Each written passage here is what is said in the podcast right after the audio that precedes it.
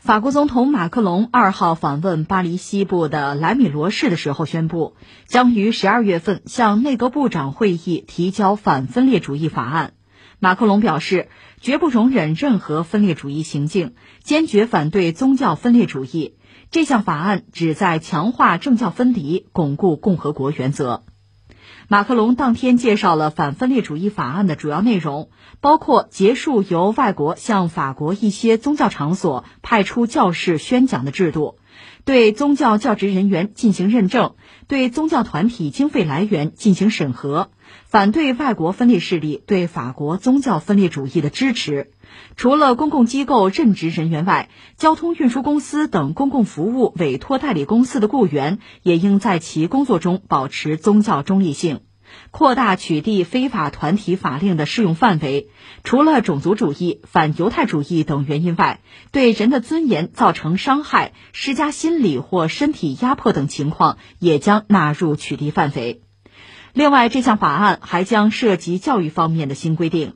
从二零二一学年开始，所有三岁以上孩子必须入学接受教育，对在家上学进行严格限制，主要限于健康原因。取消由外国政府派遣教师在法国用母语教授自己国家语言和文化的课程，或者将相关课程改为国际外语教学，确保其受到法国教育部监管。呃，这是马克龙的一个表态。其实这个表态吧，我印象中九月初的时候就开始有，一直到现在多次。这个首先我们要说，这是人家的内政啊。其次我们要说，坦率讲，他针对的就是伊斯兰教，因为法国这个国家在整个欧洲吧，穆斯林人口是最多的，大概得有五百万。所以现在马克龙，呃，包括以他为代表的很多法国的政界人士吧，对此开始忧心忡忡了，觉得这已经是一个所谓平行世界了。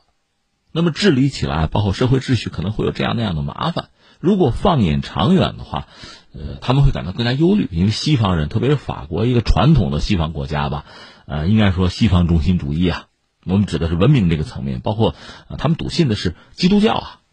可是如今的时代，你再看呢，就很多去法国旅游的朋友回来都说，比如在他们的教堂，你只能看到老年人，年轻人呢离这个很远。另外呢，就生育率很低。这样，法国整个人口结构，包括宗教人口的结构，都在发生潜移默化的变化，而且这个变化是非常剧烈的，所以让他们很多人感到忧心忡忡。在这个背景之下，马克龙开始有这样一番比较严厉的讲话，而且不单是一个表态啊，他们要把它落到实处的，就是通过立法呀，通过各种各样的方式啊，就政府的举措呀。来解决这个问题，绝不能容许出现就是宗教背景的分裂势力。最终对国家造成伤害，而且马克龙特别强调，法国本身是一个世俗主义的国家，这个不能动。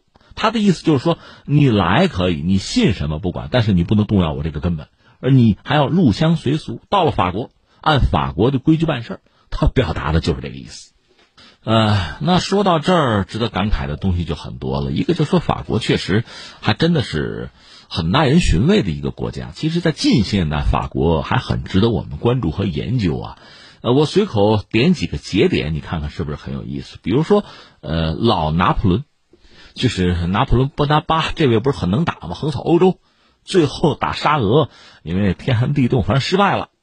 啊，最后他是被流放到这个圣赫勒拿岛，死在那儿了啊。但不管怎么说，这人很能打，在法国，在欧洲都是很有名的呀。你说那就是人家天才的战略家吗？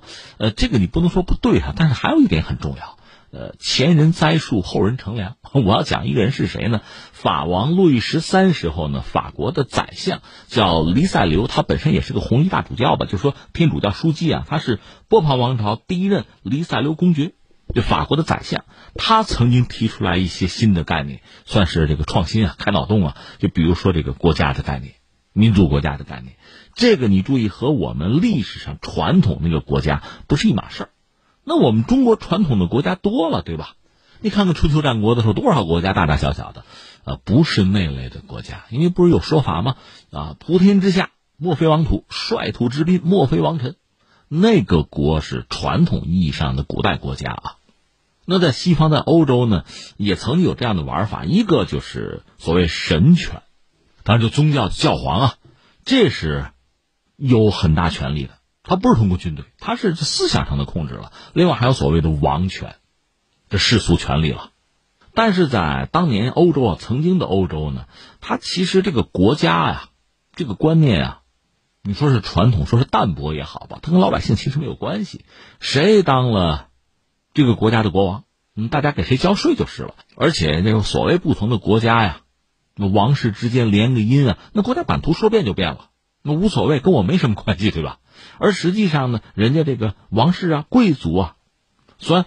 不同的国家因为彼此之间联姻嘛，所以关系很密切。整个欧洲差不多是这么一个所谓叫大家庭吧。虽然也分好多国家，但实际上啊你也可以说它不分。但是到了黎塞留的时候，他对抗哈布斯堡王朝，就法国呀，他确实提了一些新的概念。这时候这个民族国家的概念就有了。那我们法国人、法兰西人，这国家是我们的，他有一个所谓人民主权的意思，就是这个国家不再是国王的了，不是他们家的，是我们大家的。保家卫国嘛，我们保的卫的已经不是波旁王朝的那个王室的国了，而是我们自己的，我们法国人的国。那意味着什么呢？你的向心力啊，你民众的团结啊，你的士气啊，包括你想那个资源的集中和调配啊，那一下子就上了一个台阶。所以你说拿破仑很能打，和这个基础是有关的。另外还有法国大革命，所以实际上是一种新的国家的形式已经出现了。这就是所谓现代国家了。那么前现代国家当然就要吃亏了。拿破仑就是痛扁啊，按在什么地下摩擦。很多国家前现代国家吃就吃了这个亏。法国在这方面走的是比较早的，所以他一度就横扫欧洲没有对手。但是其他国家也觉醒啊，像什么西班牙，包括德国，人家也有这种民族的国家的观点了。之后，那法国的战斗力就下降了，不是他下降，是别人强了，所以他就很难再那么打胜仗了。那后来到拿破仑的侄子上位，拿破仑三世，他那个帝国的时候也很有意思，他就思考着，法国要成为一个全球级的大帝国嘛，他是想拿天主教作为一个核心，因为他媳妇儿是西班牙人，笃信天主教嘛，所以他想搞一个天主教大帝国，当然法国是核心啊，连着欧洲，那法国在其他地方的一些殖民地搞一个大帝国。我和大家也聊过，到二战结束，因为法国不是被纳粹打败了吗？他等于复国，戴高乐呢要重振法国的雄风，法国还要成为全球很重要的一个大国。这个时候一看形势已经变了，因为全球有两大阵营，美国那儿有一个，主要是美英为核心，苏联那边是一个，那我法国怎么办？有人给他提出来说：“你要不还是搞天主教了吧？拿天主教做核心，法国也好，在非洲啊，在南美啊。”另外，欧洲你看，意大利啊、西班牙得算吧，画个圈子，哎，我们也搞一个联盟，有个朋友圈。虽然我们这个比不上苏联，比不上美国那个圈子，但是谁把我拉过来，谁就赢啊！我待价而沽啊，奇货可居啊！这是法国当时也有人提出这个战略，当然最终啊没有实施了。最终法国的选择和德国握手言和，就是欧洲统一啊。他们一开始搞的是欧共体到，后来就是欧盟了，这是法国的选择。但是你看，在选项上，法国人考虑，就是他这个国家呀，超越国家的联盟的观念，拿什么做核心呢？他一直在有这方面的确实与众不同的想法。那么，而到如今呢，按照马克龙的描述，法国的态度确实又在发生了潜移默化的变化。如今，按照马克龙的说法，你看他呃捍卫的核心的价值观也好，利益啊是什么？他坚决要打击、要排除的是什么？现在看的是一清二楚。如果说以前呢，很多。真实的东西还是掩盖在很多言语啊和让人眼花缭乱的行为之中。如今我们看的真是很清楚啊，所谓水落石出啊。那我特别想说的是，法国也好，以法国代表的很多欧洲国家、西方国家也好吧，往往是什么呢？站在道义的制高点上，我这是对的，你们是错的；我这是先进的，你们是落后的，跟我学啊！我是旗帜，我是灯塔。包括全球范围内，你看很多国家，如果国内有一些问题。他拿他那把尺子去量去指责，有些国家、有些地方、有些人，比如我这个分离主义的倾向，按照西方人一直以来玩法或者渲染的这个说法，公投啊，对吧？你不能使用强力啊，啊，不能侵犯人权嘛，这是留给世人的一个印象。但实际上，你看实际操作的时候，那其实是另一套，这是非常可笑的，其实就是个双重标准。你比如说哈，我们就说西班牙，你说加泰独立，可不可以？西班牙当然是不干了。你看看欧盟支持谁呀？你再比如说英国，人家苏格兰要独立，英国当然不愿意，中央政府是不愿意的，联合王国这个政府是不愿意的。那你欧盟支持吗？那翻回来说到法国现在这个状况，按说即使出现一个平行的世界哈，并行的世界，是自然而然的呀，人家有人这样选择呀，你支持吗？你尊重吗？不行。到这个时候，严厉的要打击，要小心分离主义，绝不姑息。之前我也曾经讲过，一九九九年，当时北约轰炸南联盟的时候，美国人提出了一个口号啊：“人权高于主权啊！”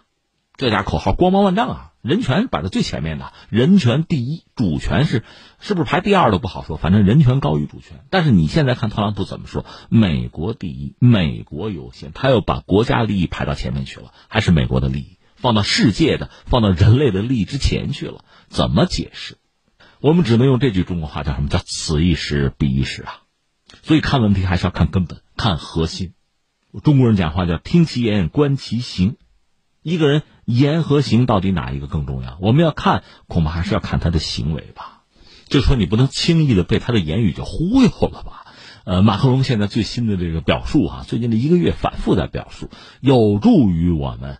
看清楚、看透更多的东西，这是一个哈。另外一个还要感慨是什么呢？之前的时代，全球化的时代，全球化高歌猛进吧。所以你看，就说经济，就说这个供应链、产业链是在全球布局，分工是在全球进行，就人员彼此之间的往来是相当之密集吧，因为全球范围内嘛。但是现在全球化被按了一个暂停键，或者说全球化在全世界范围内退潮。这个时候，很多真实的、曾经被我们忽略的东西，就可以看得比较清楚了。就像这个水底下的礁石一样，退潮之后你就看到了，呲牙咧嘴的啊！真实的状况原来如此。那这个过程其实也是我们认知越来越成熟的过程吧。但与此同时呢，正是因为全球化被按了暂停键，或者说遇到了阻碍吧，很多和全球化的那个观念相悖的东西，真的就出现了。你比如说，美国人搞那个所谓五眼联盟，说到底是他最核心的朋友圈嘛，安格鲁萨克逊民族，这是按人种来分。那么马克龙这次这个讲话，他是提防其他的宗教。而这两天我们关注这个纳卡之战，就阿塞拜疆和亚美尼亚之战。你比如土耳其，表态非常的明确和积极。之前好久很多人就观察说，他想在这个呃伊斯兰文明这个圈子里做一个领袖，就土耳其啊。所以你看，这个世界哈，在全球化遇阻之后，再重新洗牌、重新的重组吧。朋友圈是打乱了、打散了，重新来。那作为核心的东西，我们看到的，比如说宗教的呀、种族的这些东西，这些反全球化，在全球化的时候，已经销声匿迹的一些概念，又被人们提出来。这个确实也非常值得我们小心和警惕，因为它带来的更多的是什么呢？不是其乐融融，不是四海之内皆兄弟，而是非我族类，其心必异了。